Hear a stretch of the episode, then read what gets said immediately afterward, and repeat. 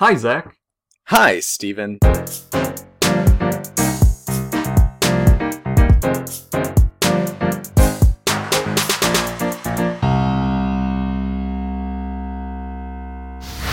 So, just a little while ago, Google Books won a lawsuit with the Authors Guild.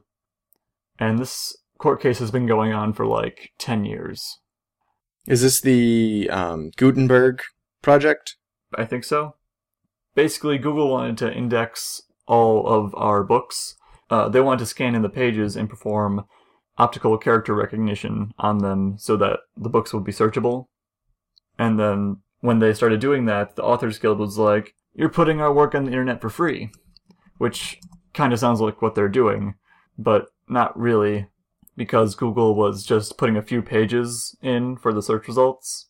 So you search a phrase Mhm. and then it pops up in Google Books and you get like two or three pages of context for that phrase that you searched. Okay, yeah. So that was the the thing that was really handy if you wanted to look up, you wanted to source a quote or something like that.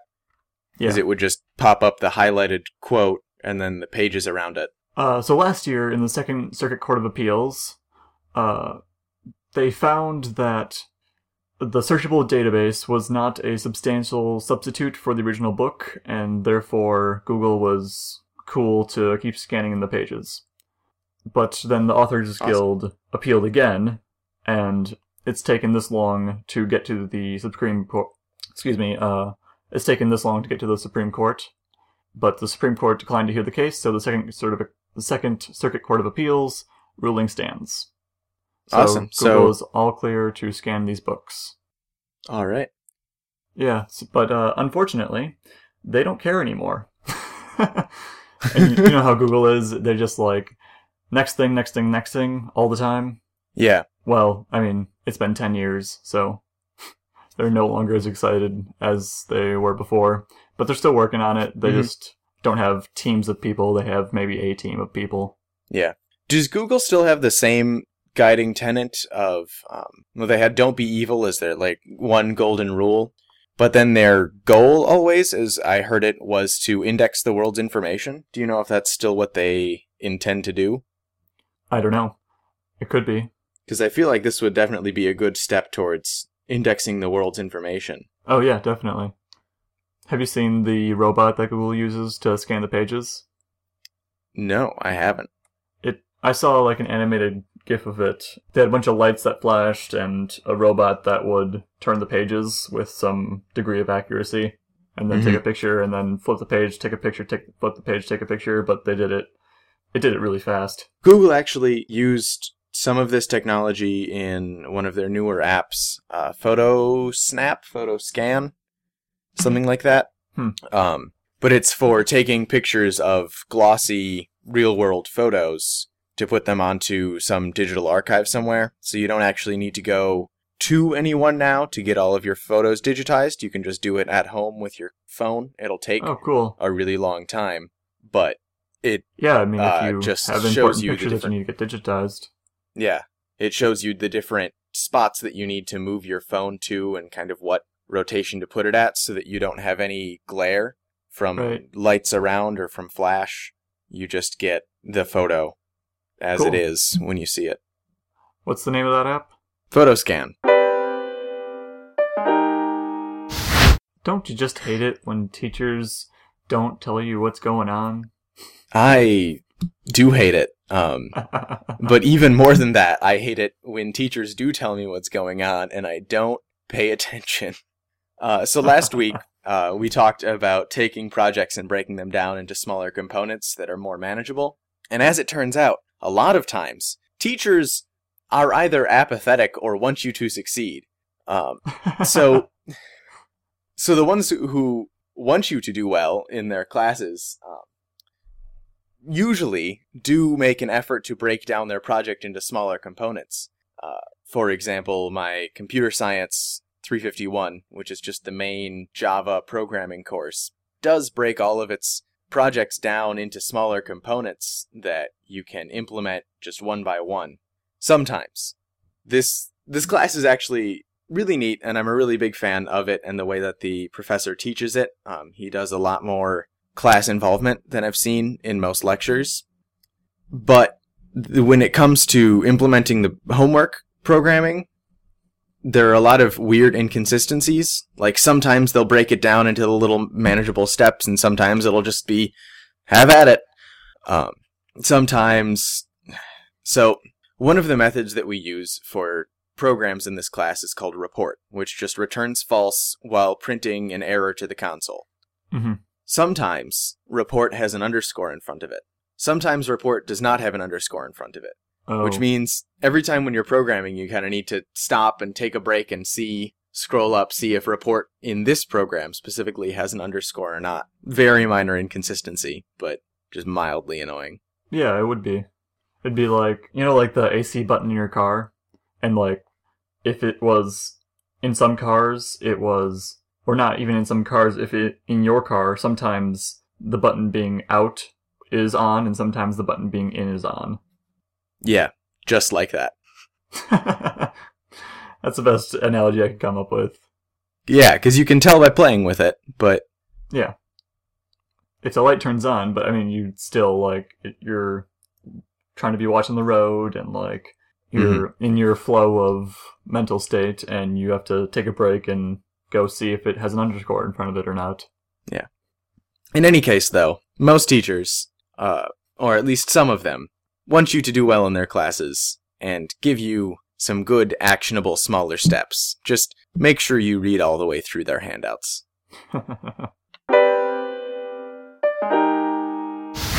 so while you're doing that homework, Zach, what do you listen to? It's gone through some iterations and it goes in cycles for me. One of the things that I did last year is uh, Girl Talks All Day, which is an album of all different pop songs mashed up. So every seven seconds or so, it switches pop songs, but it switches them very fluidly. Um, like it'll switch to the bass line of one, and then a little bit further on, switch drum tracks, and then switch vocals. Um, but it's not jarring when it switches. I, I don't know how to d- explain a mashup really. Uh, just go out. it's free online if you go. Uh, just Google Girl Talk all day. So I listen to that, and that's good because it's just kind of some noise in the background. Um, but when I'm trying to read, there still are words to that. So my next iteration was listening to film scores. I got really big into Hans Zimmer and Junkie XL and oh shoot, I can't remember. John Williams? Yeah, John. Yeah, some John Williams too. Um, and they all produce like the Inception soundtrack and that kind of thing. So those are good to listen to because they are designed to just kind of play in the background and add a mood to a situation without detracting from any of the dialogue happening or any of the normal things you would be thinking about as you're watching the movie. Right, right.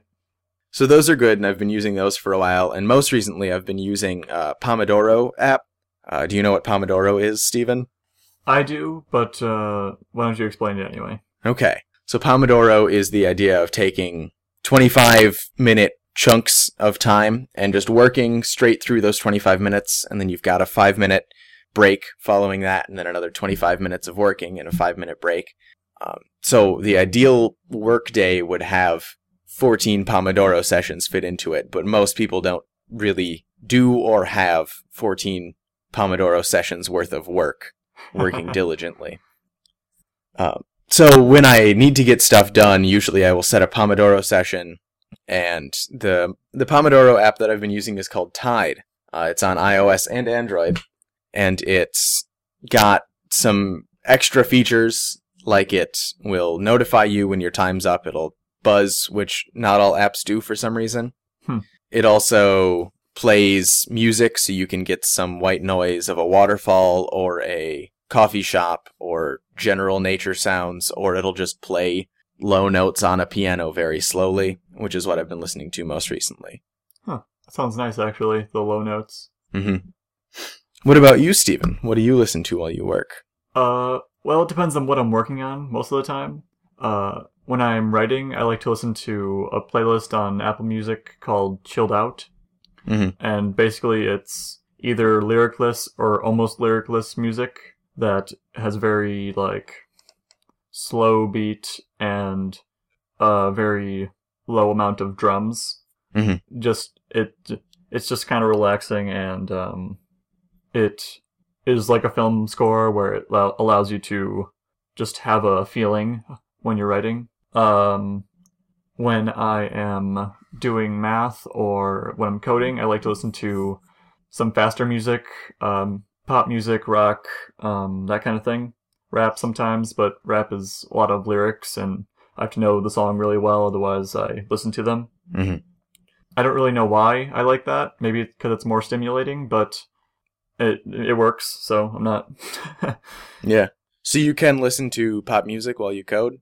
yeah, uh, mostly because I stop listening to it after a while. It just kind of blends together. hmm unless it's like a new song that I haven't heard before, and in that case, I'll listen to it a few times and then be able to ignore it again. Yeah. Rain noises sometimes if I'm in the right mood. Otherwise, it can just be kind of annoying. Um, and yeah, that's about it for listening. Uh, actually, sometimes I'll listen to music and it'll be too distracting for this one word or something. Like I'll be I'll be trying to write something and need to think of the correct word. You know, that one word that Mhm. is the right word. You know it is, but you just can't think of it. And I'll just pause the music for a second to think of the word, and then forget to turn it back on and just listen to silence for a while until I notice. Yeah, that I've definitely experienced myself doing that quite a lot too. Uh, you ever listen to podcasts while you work? Not as much recently. Uh, usually do it when I've got more mindless things going on, like if I'm doing the laundry or Mhm. I'm doing dishes or something like that. Then that's podcast time. Yeah, I listen to podcasts whenever I can because I had so many of them at some point. uh, I guess the story went like this. It was basically uh, over the summer. I had a, I, I still have the job, but I would do mostly mindless things, like things that don't require my full attention Mhm. and it was at the school's tech department. So I would listen to podcasts to keep myself interested, I guess. And the more I listened to podcasts, the faster I could turn up the speed, and the more podcasts I can listen to because Yeah. I was better at it. And um, at the end of the summer, I was subscribed to over 70 podcasts. Oh my gosh. so when the school year came around and I couldn't work as much, um, oh, and I also listen to an, at least an audiobook every month because Mhm. that's how my Audible subscription is set up. Yeah, and Uh, you, you would be done with all the podcasts and need something to listen to. So Yeah. So, and yeah, there were days I could, I was out of podcast completely, so I would just burn through an audiobook in a day. Oh my gosh! So how how fast do you usually d- did you over the summer listen to podcasts? At the max that my podcast client, which is Overcast, can go. Uh, so it's, it's, it, uh, changes. It has a weird, uh, silence shortener in it Mhm. that will make it go faster if there are big pauses in the speech. Yeah. And so it averages out to about two and a half times that I can listen to without missing a word. Uh, for audiobooks, they're usually slower hmm because they're made for a different audience, I think. Yeah. I can usually listen to those in 3x. So, 70 podcasts at the end of the summer. And I go back to the school and I can't listen to podcasts as much anymore. hmm Like, or even, even as nearly as close to as many podcasts. So I started just accumulating podcasts, unlistened to podcasts. And at some point I had 200 unlistened to episodes. And it was like, I was pretty sure I was never going to finish them. Like, hmm they just went into that, uh, when I have time, I'll listen to these folder, you know? Yeah. So, but then, like, I started getting really behind on them. So after a month, I was about a month behind in podcasts. And the news I was listening to was no longer relevant. hmm So I started sort sorting my podcasts into time sensitive and not time sensitive. And so like people telling stories, uh, not time sensitive. So they'll get Yeah. listened to eventually. Uh, but like This Week in Tech or something like that gets put into time sensitive. So slowly, I've been cutting down on the amount of podcasts I've, I've been subscribed to. Because at the end of the summer, I was like, I like all these podcasts. I'm going to keep them all. which I learned is not entirely true. I did like them, but I wasn't. I didn't need them to keep functioning. Yeah. So as of today, I have one unlistened to podcast, Oh my gosh. unlistened to episode that is, and it was a long journey, but I did it. So I'm so this note of I have 200 unlistened to podcasts uh, was in the agenda uh, 2 weeks ago, last recording. And I at the time was only probably at 100. So I was getting up there in podcasts. I'm only subscribed to 40 or so right now. Um, but I haven't hit inbox zero since probably last summer myself. Last summer I was commuting probably an hour and a half by bus and subway to get to work in and out, um, which Mhm. I liked a lot more because I really do not like cars. Uh, so I could just sit and veg out and listen to some podcasts. But I was staying right around podcast zero. But since that summer, I have got a job in AV where I can't really tune out what's happening because my job is literally to make sure that what's playing sounds good and I have just been working on school more and really don't have much of a commute because I live right on campus. So I am reaching 200 right about now. I'm two months behind. oh, So yeah. I, I guess I'll have to start breaking it down into news and not. Personally, I put like uh like Night Vale is not time sensitive, and personally, I like listening to them in one big batch. Yeah. Like I don't like listening to them every uh two weeks or whatever they do. Um, as much as I like just listening to them all through because it is one story. So one thing that you mentioned before when you were talking about podcasts is that you were listening to news that was no longer relevant. And one of the things that I heard probably from Tim Ferriss is that news that isn't relevant after two weeks wasn't relevant when it happened either. yeah, that makes sense. So was that consistently coming from one podcast that it was just information that after two weeks you didn't even need to know?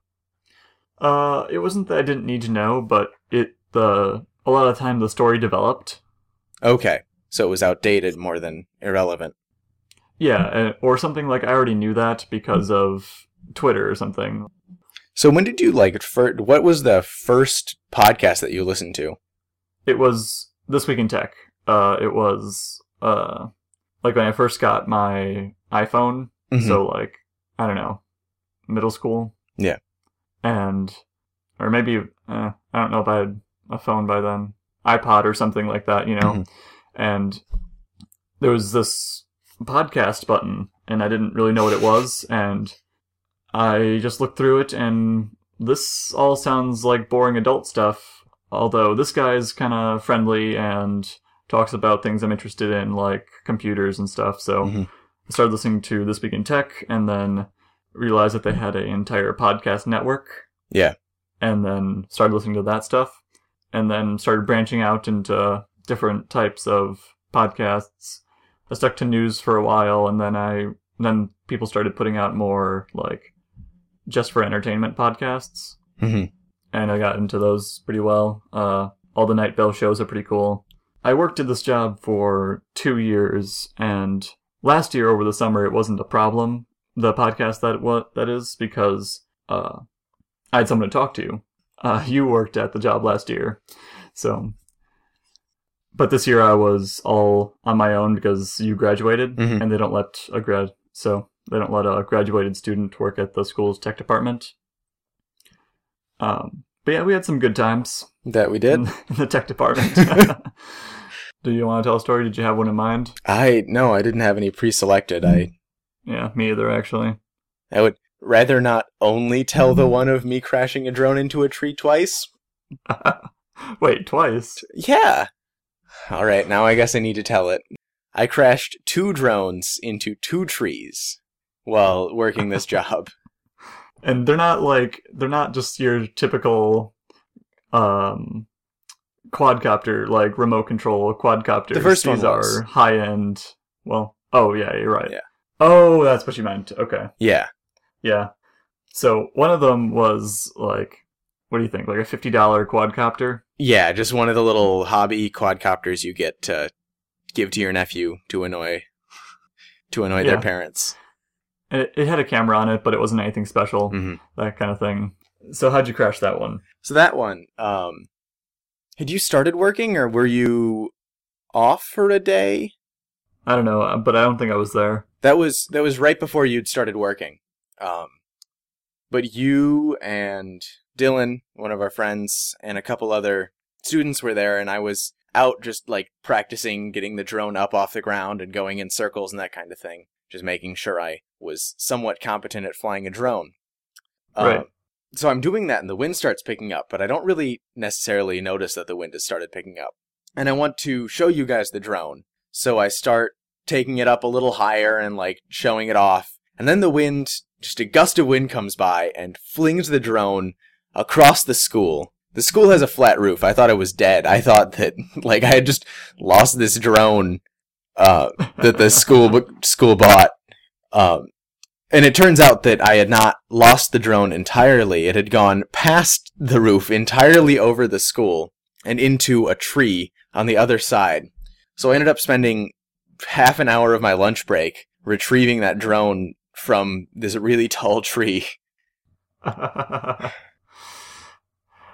and the second time, this one was a bit more higher stakes because it was a DJI Phantom. So it's in the what do you think? Like how many hundreds of dollar price range? Uh the the current one is in a thousand dollars, I think. The current yeah, current sounds Phantom. about right. So it's around a thousand dollar quadcopter. Yeah. And so yeah, it's a lot nicer. It has better balancing so that a gust of wind can't just blow it away. Yeah. And it has a much better camera as well. And it has a, just a bunch of smarts in it. You can um, mount an iPad or an iPhone or a Android weirdness to the controller, so you have a a uh, point of view Yeah. look of what the drone sees. Which is And really cool when you're flying it. Um, so the we had the test area for us flying this drone was in the gymnasium of this school, and we could set it, and it does the boot up and gets up to five feet or whatever off the ground all on its own. And then it's got some telemetry tools underneath it, so it knows roughly where it is relative to the ground, so it you can't just drive it straight into the ground. Um, and it has which is helpful. yeah, and it has a camera on it that you can see through the iPad, like Stephen mentioned. So, with some accuracy, um, you can look through the camera and move the drone left and right, but not with immense accuracy. So we're done. We've flown it around in the gym a couple times, feel pretty comfortable with the controls. Take it outside, uh, boot it up. It gets off the ground, fly it in a circle or whatever. I think this was all mostly you. You were responsibly flying it in circles and stuff, right?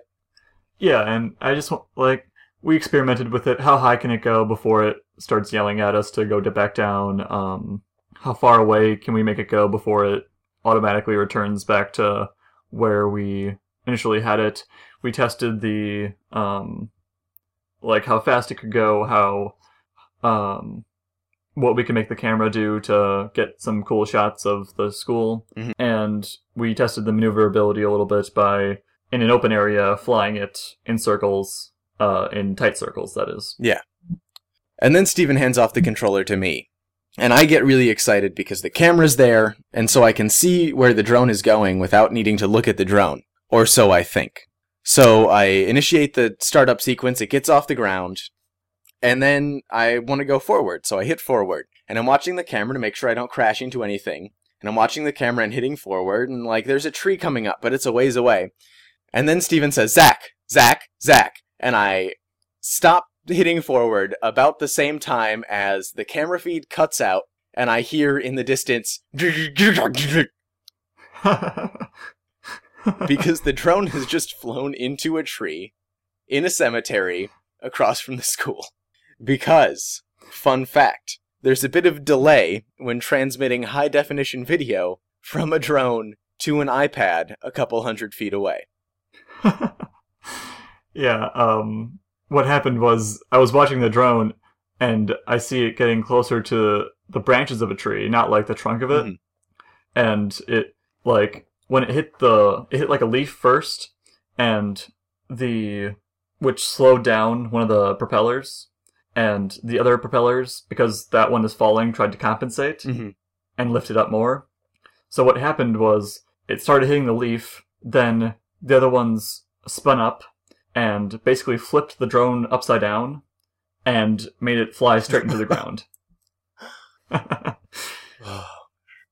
so yeah, uh, I just recently pulled out the drone to um, to charge up the batteries because summer's coming around and we're gonna take some more videos and pictures for the school's new website. And it still had the grass stains on the propellers from when it hit the ground. so yeah, uh, we spent a lot of time trying to fix it after it crashed. Is it in working condition now? I don't remember how it was when I yeah, left. it is. Yeah, no, it's it's working just fine. All right. The the other drone we got, the one we did not crash yet, Yet. um, it's a DJI Inspire, so it's the highest end DJI drone. Not true. Really? They have another one? Oh, they've got yeah, they've got a better one, but it's like eight. Oh, it's a octocopter. Yeah. Um. Oh no, I got. Oh, that's an imaging solution. That's a different product. It's not even a drone. The S one thousand plus. That's the one that I'm thinking of. Which is most of the DJI drones have like a custom DJI camera, and the S one thousand plus just you chunk in your DSLR or you know a small sized professional camera, and you just fly around your professional camera. Oh, okay. Yeah. Yeah, so uh, the school has, like I said, uh, DJI Inspire, which is, I guess, not the highest end one, but pretty high end. And the DJI quadcopters have custom batteries.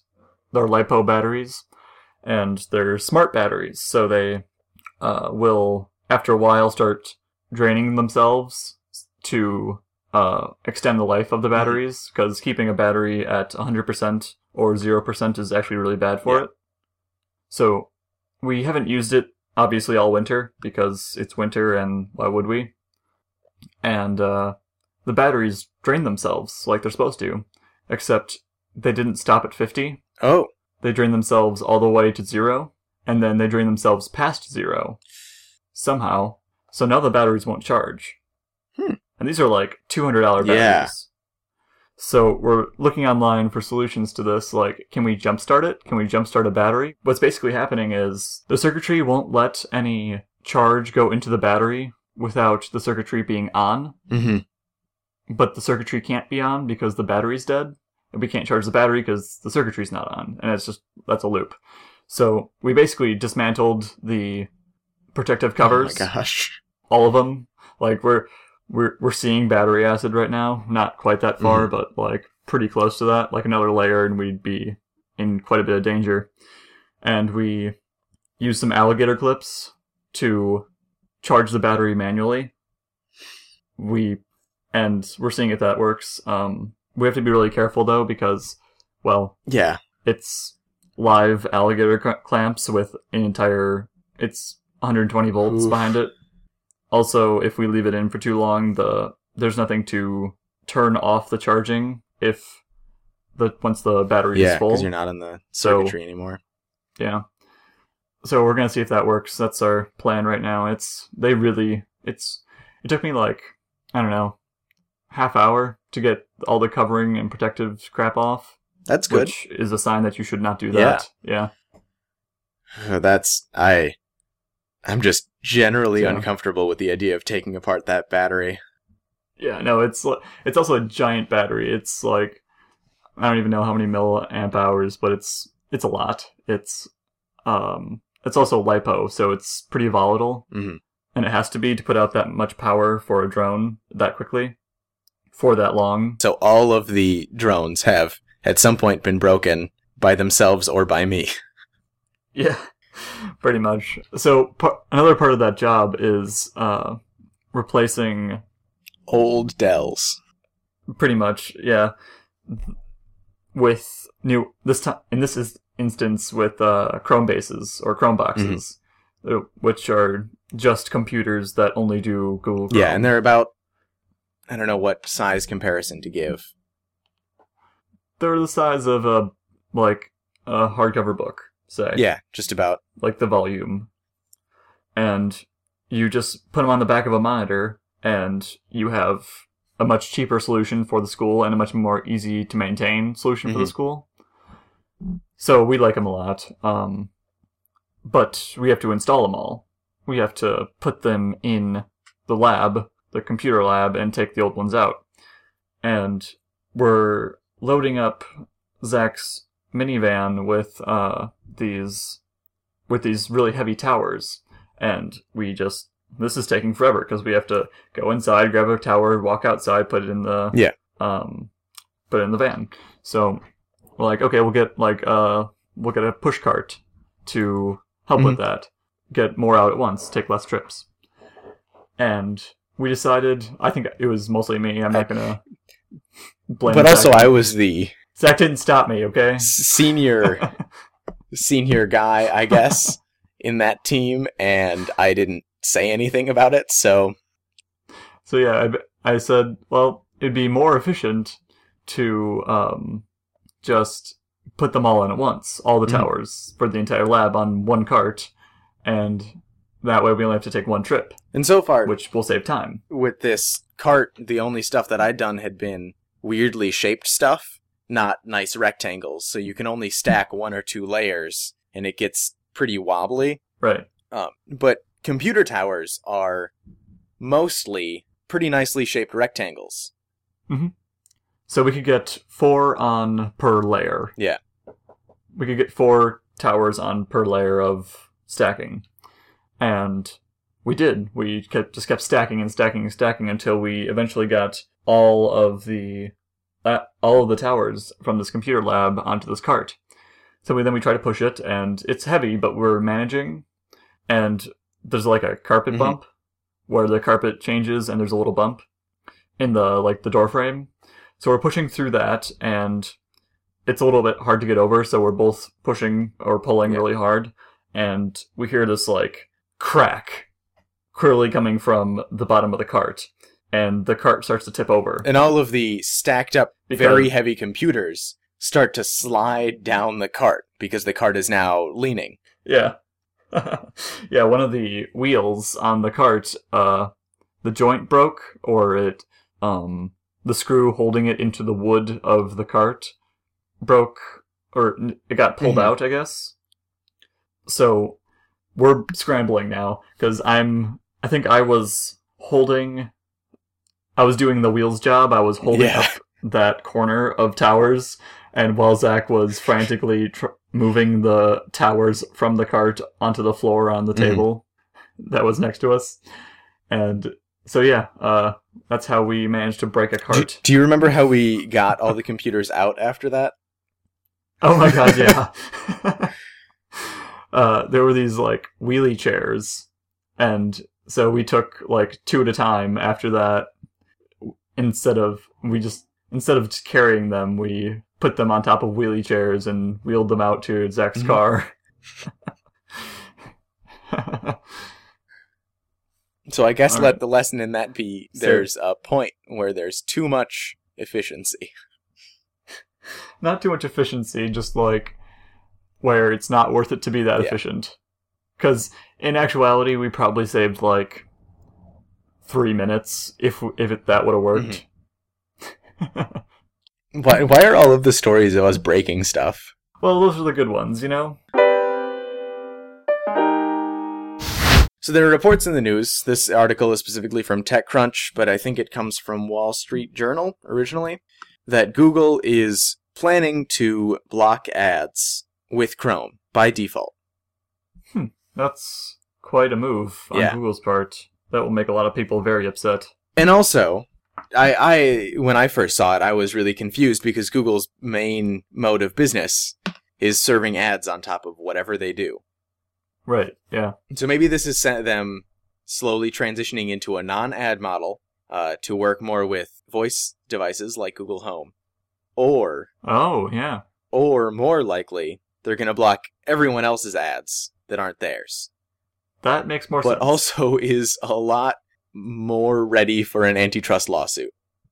Yeah, that's gonna be that's gonna be a lot of lawyers being very happy. Is Yeah. what that is. So what most likely uh, is going to happen, and what they've said is they're going to block upsetting ads. So the ones that like show up full screen and have the tiny X button, or uh, Or ones that serve malware.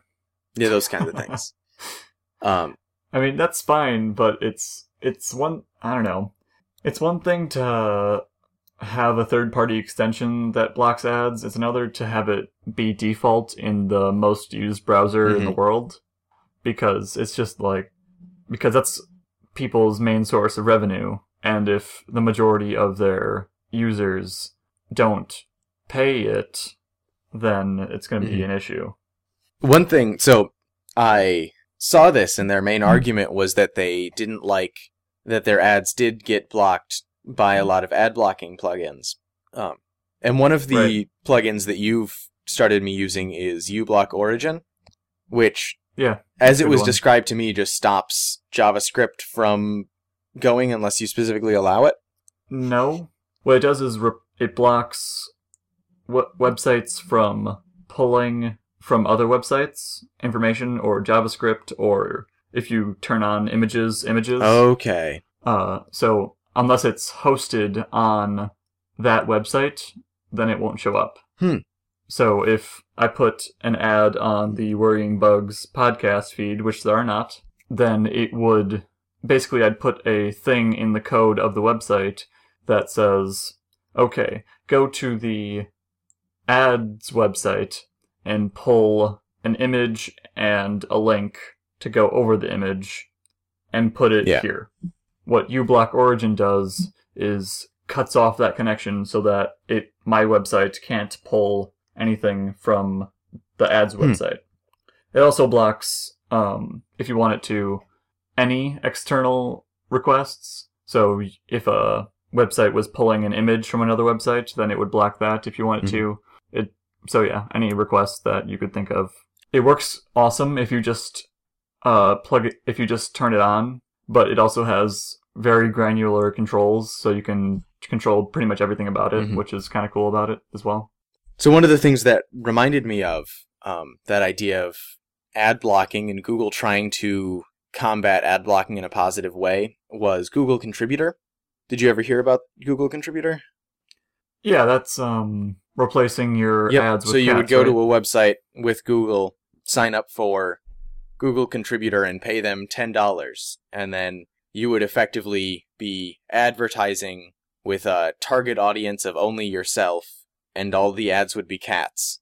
So ten dollars worth of Google ads Yeah. would get replaced with cats, and you would still be paying for the products. You would still be supporting the people who needed the ad revenue to eat. Right.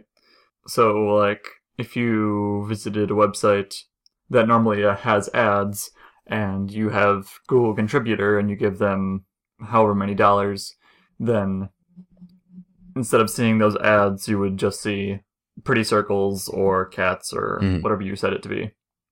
Uh, one of the main arguments against third party ads is um, the fact that a lot of them, not a lot of them, but some of them have Mhm. malware embedded because the website hosting the ads, the one that you wanted to go to, doesn't have very much control over what ads get put on their website.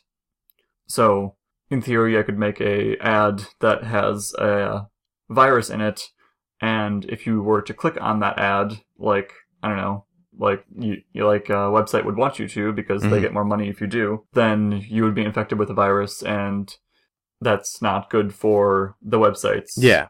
business because their users are getting infected with a virus, and it reduces a lot of trust in the Mhm. website, and that's a really good argument for ad blocking Mhm. because of how awful ads are, basically. All right, so I got the opportunity last week to watch the documentary Zero Days, which could go in the media section. We could be talking about media, but I'm not really worried about spoilers because it's a documentary. It's all just facts. The documentary mainly had its focus on the Stuxnet virus, which circulated around 2010. You might have heard about it as the virus that was attacking machinery um, and going into supply chains and attacking those. And it didn't really do anything to just a normal home Windows system. So the reason that Stuxnet exists, as most security researchers and political correspondents and people can generally agree, is because the US and Israel wanted to attack the Iranian nuclear program. So a team within the NSA and the CIA working with the Israeli cyber offense program wrote this one program mm-hmm. that was designed from the bottom up to work and just go in and mess with these systems that they had in the Iranian nuclear facilities. Um, and it was really shocking because it was one of the first it was one of the first instances of really widespread state sponsored attacking as far as we've confirmed. Um, right. I'm I'm reading these. My notes are written on an environmentally friendly coffee mug grip, not a to go cup grip. so it's it's a bit of a challenge. I wrote them in the dark with a fountain pen. Oh wow! On That's, a coffee grip. It's hardcore. I really am dedicated to getting notes for this podcast, just not dedicated to transcribing them into a readable format.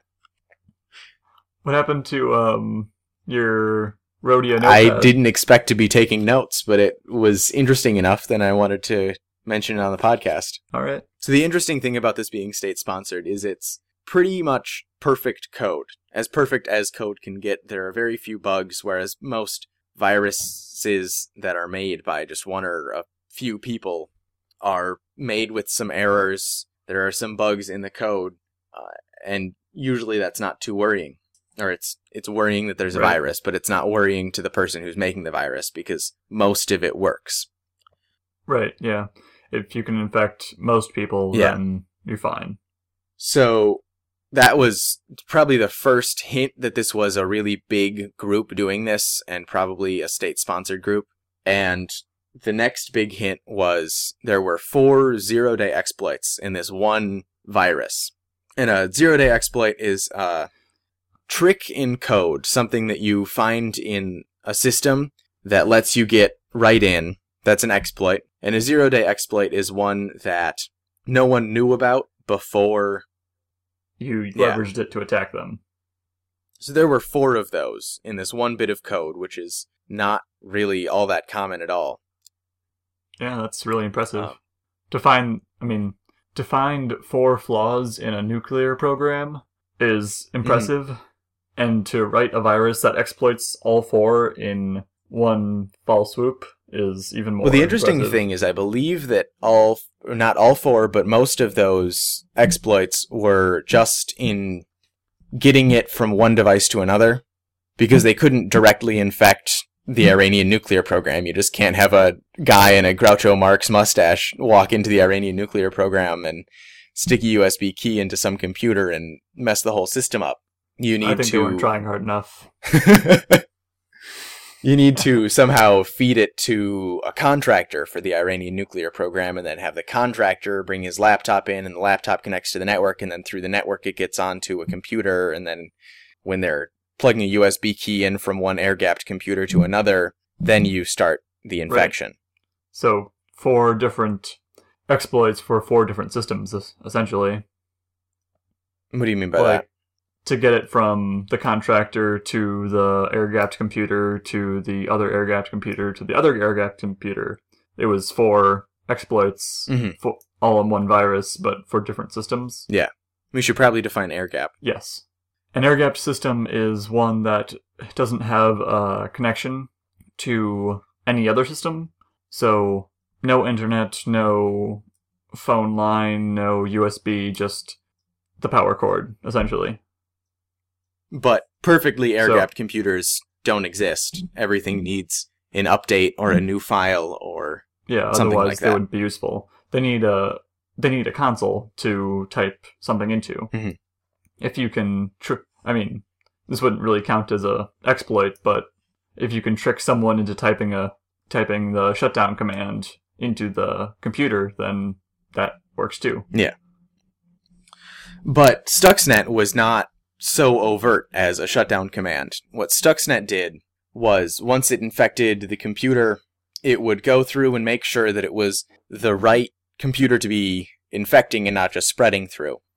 Um, and then it would connect through that computer to the PLCs, the programmable logic controllers, Mhm. which are just interfaces between the computer and a- another piece of hardware. In this exact instance, it was a spinny thing. Centrifuge. Yeah, centrifuge. Um, which Iran needed to enrich its uranium. So these centrifuges need to go at a constant rate of a thousand RPM or something. And what Stuxnet would do is it would select one of the centrifuges, start spinning it up faster after 13 days, um, feed back normal data from the PLC so that the person Oh. at the main controller didn't think anything was going wrong, and just spin it up faster and faster and faster and faster until it demolished Wow. itself. Um, it also pretty- over yeah, overrode stop controls, so even if the PLC was right in front of you and you could see that it was starting to spin faster and faster, even though the data was wrong, if you started hitting the stop button and nothing nothing worked, uh, it would still wow. rotate until it broke. Um, and the idea with this was to decrease their reliance and their trust in their nuclear scientists, essentially, to get all the people who Right. set up this stuff under question. Right. You you made a broken system that destroyed itself. Yeah. Why should we trust you to give us energy Mhm. or weapons or whatever they're gonna do with it? Um, so this kept going on uh, until Obama took office. When Obama took office, he reinstated it, but like with some different stipulations. So once Obama reinstated it, um, they kept going on with the program past 2009. In 2010, allegedly, the Israeli program took all of the code, messed with it so that it was much more aggressive in getting to I, the Iranian computers this is Mhm. now where they've found those four zero days. They didn't pop up until this 2010 update. Um, and released it out into the world, which means that, uh, which meant that a lot more people in the security research community started finding it and thinking, hey, something's up. This is infecting everything, and we have no clue what it's Right. doing. So more and more research was piled onto it. Um, eventually, Homeland Security, another department of the U.S. government, got involved and got afraid that it was going to start infecting Yeah. government computers um, within the U.S. That government because there no one in no one was telling them that we were responsible for this. Um, and now, recently, it's come to light that we were in some way tied to this program, which means that everything that we were trying to do, trying to decrease their trust in those scientists, has been 100% thwarted because it's no longer the scientists' fault. It's Oh. America's fault. Right. Yeah. That makes that also makes sense. Yeah. Uh, and then from there, they moved on to politics, which I was less interested in. It was still kind of interesting, but I took fewer notes. Um, the one thing that was kind of funny to me was they did a they mentioned like now US has a code boot camp where they're hiring the best offensive attackers um, for the cyber war. Um, and the B-roll that they shot for the code boot camp was just Wireshark like doing a system an- anal- huh, Wireshark doing a system a- analysis. Why can I not say that word? Uh, just on some version of Ubuntu, and that was their B-roll for. That's funny. Uh, Wireshark is uh, a way to monitor a network Yeah. for the purpose of, well, it could be used for a lot of things, I suppose. Mm-hmm. Um, basically, when you have a Wi-Fi signal, or really any, if you're connected to Ethernet, this works as Mhm. well. But Wi-Fi doesn't just go from your phone to the router; it has to go through. It goes in all directions. So the information over the network is publicly visible Mhm. to anyone looking at it. So Wireshark just displays all the information to whoever's wants to see it. Yeah. So, I mean, if you are in a Starbucks coffee shop and you're connected to their Wi Fi, in theory, someone could sit in the Starbucks analyzing the network traffic and figure out what you're doing online. Mhm. Because they can see everything, all the communications between your phone and the Starbucks router. But also, Wireshark is something that any 10 year old with access to Lifehacker and the internet can figure out pretty Yeah. easily. It's not a complex tool. No. Um, the other thing, the other point that I have on this documentary is that B roll of code is so hard. Like, Mm, what do you mean? When when you're producing a film, um, especially a documentary, you want to have what's called B roll, which is not an interview. It's not like the thing happening. It's just conceptual. Like if you're talking about nature, it's just you get some B roll of a waterfall and some trees or whatever. Right. But for code, there's no good way. You can't just have some dude hunched over a computer for 20 minutes straight of B roll. Um, so usually what people end up doing is multiple layers of white text with a bit of a blue glow around it with a Yeah, background. it's just random gibberish that which is for to the average uh, consumer of a movie a documentary like that is not going to is going to look exactly the same as an actual bit of code Mhm. because it's all gibberish to them but for someone who actually knows what they're doing Yeah. it looks like gibberish and it's very Um, clearly gibberish it's not Mhm. there's not a possibility like this could be something Yeah. This this documentary they actually did pretty good at making sure it wasn't total gibberish. Hmm. But it was still a Oh, lot yeah. of gibberish. Yeah, I mean, it was Wireshark, so. And I'm sure, like, I don't know. Do you think that the cyber war will use Wireshark, Zach? Or do you think they'll use the secret NSA version? Is Wireshark open source? I think so. Then I'd bet it's some variation on Wireshark. Yeah. Actually, no. Makes sense. Government code isn't good. Oh no, they got the um, what's it called? The secret service for websites. The what? The people who redid the the Obamacare website. Oh yeah, yeah, yeah. Um, digital service, USDS. Yeah. U.S. Digital Service. They'll make sure that the secret NSA Wireshark is good code. And I mean, Stuxnet was good code, so I, mean, guess yeah, they just- like don't waste their good coders on public-facing programs.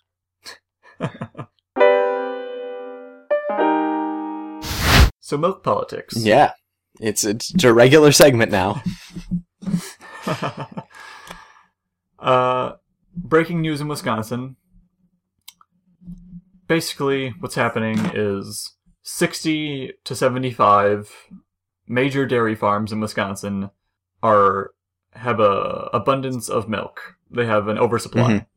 And this is at least partially because of a change in Canadian trade policy that makes the price of Canadian milk go way down. I'm pretty sure so any buyers will It's much more due to people getting too confused by all the almond milk that we have in stores now.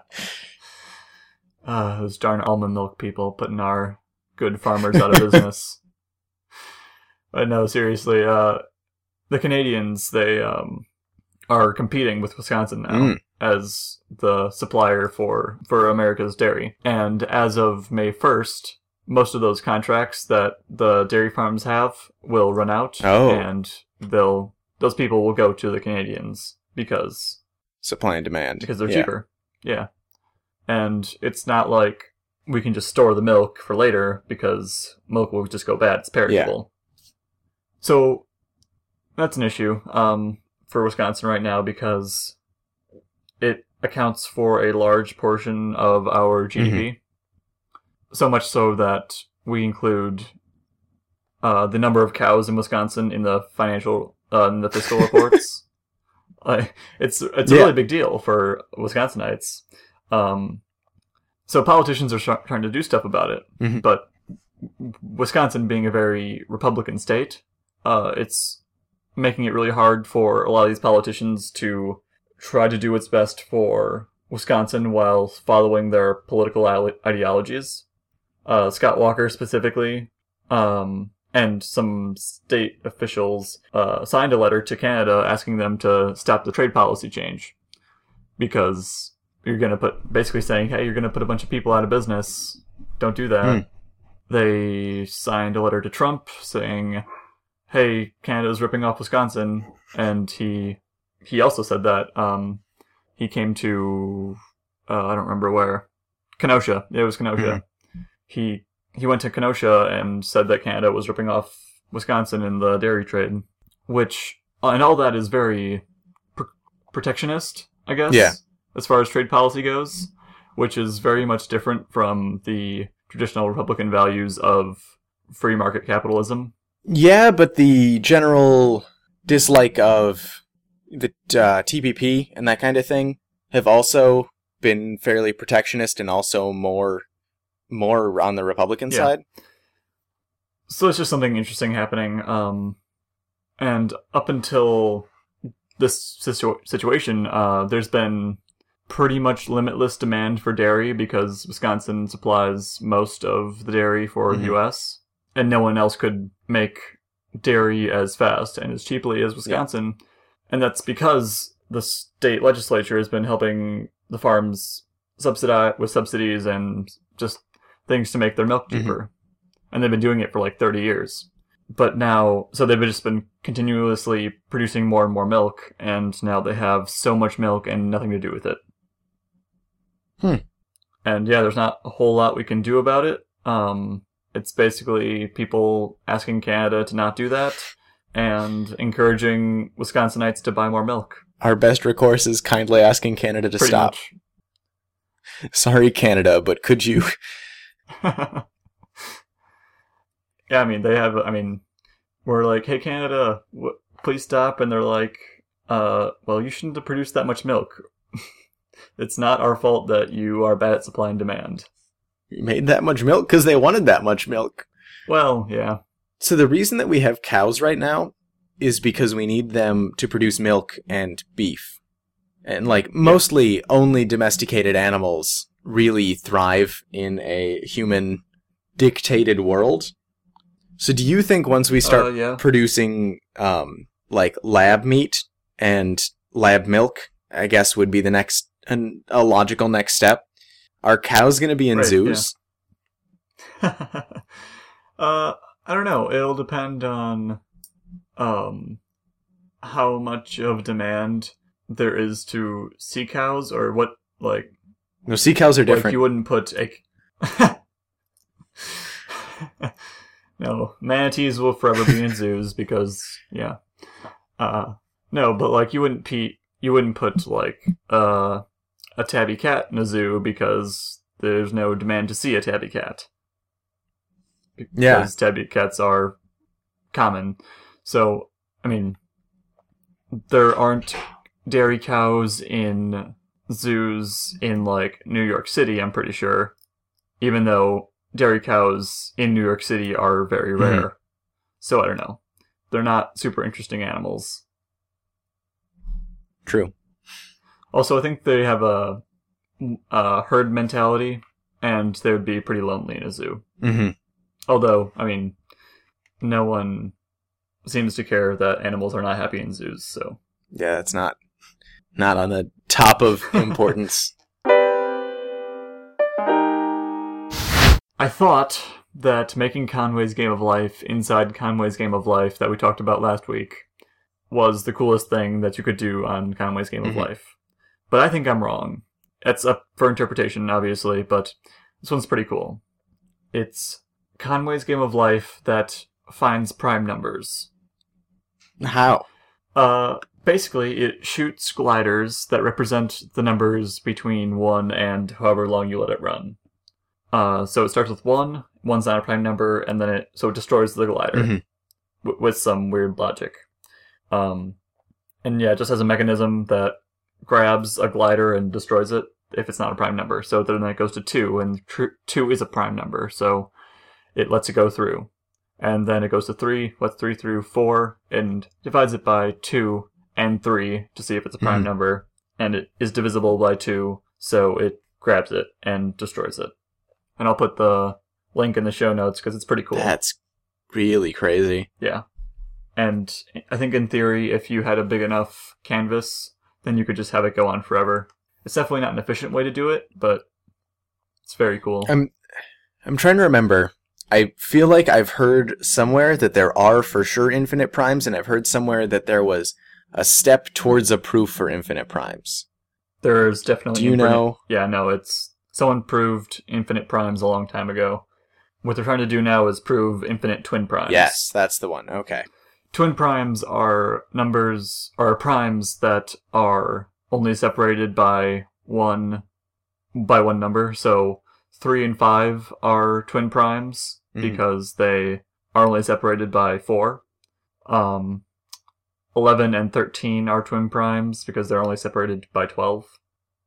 And so yeah, uh, I'll put a link in the description for um, or in the show notes. I'll put a link in the show notes for the proof for the fact that there are infinite prime numbers, and I'll put a link in for the step towards a proof for infinite twin primes. Mm-hmm.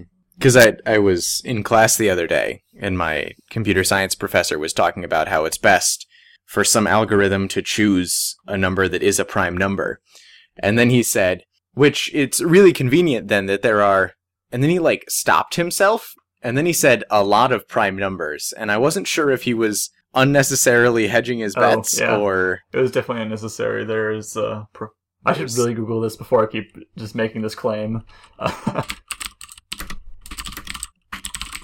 okay, yes, there are several proofs that there are infinite prime numbers. okay, We're good. good.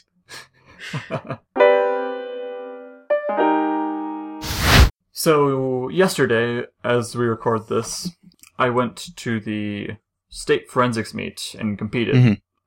And forensics is basically competitive public speaking. Competitive talking. Yeah.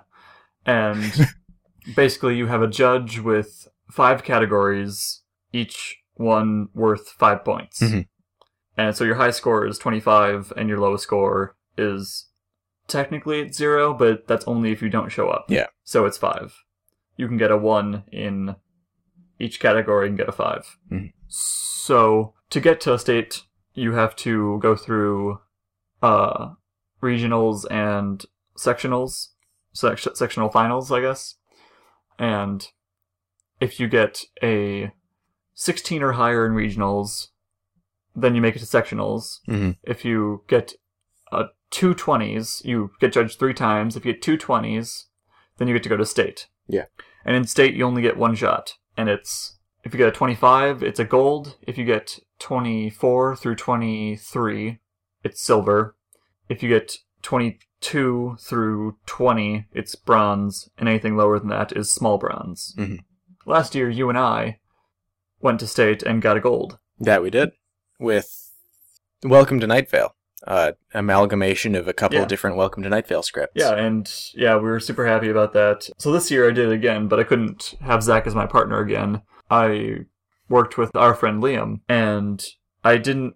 We picked Night Vale last year because we didn't want to do one of the typical um, group interpretation speeches, Mhm. There are which is a category in forensics. You want to go? You should explain yeah. that. So forensics has a couple different categories. The one that I usually did was play acting, which is you memorize the script and you essentially just act this play with a few people. Group interpretation is a little different. You get a piece and you don't look at each other, you just look at the audience and you do movements and inflection with your voice to bring the piece to life. Um, so you could do group interpretation of an Emily Dickinson poem, but you could do play acting of like a Monty Python sketch. Right. So yeah, podcast was really good for group interpretation because there is no actions that we could follow, so we had to do it all our own. Mhm. And so yeah, uh, and this year I couldn't find a script that I liked, so I basically say to Liam, uh, "Hey, do you want to just like, what if I just write one? What if I just write uh, Scandalous. yeah, uh, yeah. And he's like, okay, it's gonna be cool because it's gonna be, it's gonna be good because it's gonna be in our voices, I guess, Mhm. and it'll so it'll flow really well. But they don't like it the judges that is don't like it very much when you write your own because of because if you it's not that they don't like it, but if you say it's an original piece, then they can judge you on the piece itself. Mhm. If you if it's someone else's, then they can't judge it. So I actually wrote under a pseudonym, Mhm. and it was two pieces combined. Uh, one about the Higgs boson and one about quarks and their weird and interesting properties. And I'm super proud of it, both of them. And eventually, I'd like to get them published as a actual group interp speech, and our teachers are going to help us with that. Are there um is there like a Mhm. WordPress or something that people can get them at Not now? currently. Uh, maybe eventually. I'll update you guys in two weeks on how that's going. But yeah, so Liam and I went to state for with the with that piece, and uh, we got a 22, which is a bronze, almost a silver, which Mhm. we feel is not quite fair. What yeah, what were the comments? They always say if they don't give you a 5, they give you comments on what you could have improved. It well, so I screwed up the intro. Mm. The intro is the only part you have to memorize, and I did a poor job of memorizing it. And so yeah, that one, that point we deserved. So we got a four on the intro. Yeah. Um, the another one was our speed of delivery, I guess, uh, and that was unfair. We think because we actually went longer than we usually do. Hmm. So I don't know that judge was just particularly picky about that, and oh well. Um, Yeah. yeah, there's not much you can do about it. It's really, it's they try to make it uh, objective, but it's not. It's in, in, it's inherently subjective. Yeah. And so another point we got off was we didn't exaggerate the voices that we were using as much as we probably should have, which I can kind of see, but I'll explain it a little bit. For the uh, Higgs boson piece, I put on like a uh, excited about science kind of voice. Like if you ever hear Hank Green talk about science, it's like Mhm. that. And Liam puts on a super unenthused voice, like this is the most boring topic in the world, but I'm going to say it. I'm going to say the same amount of content that he is saying in a enthused voice, and it was like a really cool contrast, and it worked really Mhm. well. And in the second voice, the second piece for Quarks, I put on pretty much the same Hank Green voice, and he put on a Valley Girl kind of Mhm. thing, where he say says kind of di- ditzy things and makes it funny. So you got to play the part of Stephen who was excited about space or Yeah, physics. yeah. and Liam got to play whatever he wanted. Um, so yeah, and for the one of our comments was that Liam wasn't very enthused about what he was saying, which is like Oh, Yeah, so- yeah, those are those are so hard when you want to you, You want, want to, to do something. Yeah. I just wanted to explain to her what we were trying to go for, and if I feel like if she knew, then she would give us those points back. Yeah. But I think oh we had So- that problem once with um with our Welcome to Night Vale script. I don't remember Mhm. what it was now. I think it was something along the lines of like, this didn't make any sense. What the Oh, heck? okay, yeah. And that's kind of the point. If you ever listen to Night Vale, it's like th- the whole point is for the listener to not know what's going on, but the characters to be very matter of fact about it. Like this is a normal occurrence.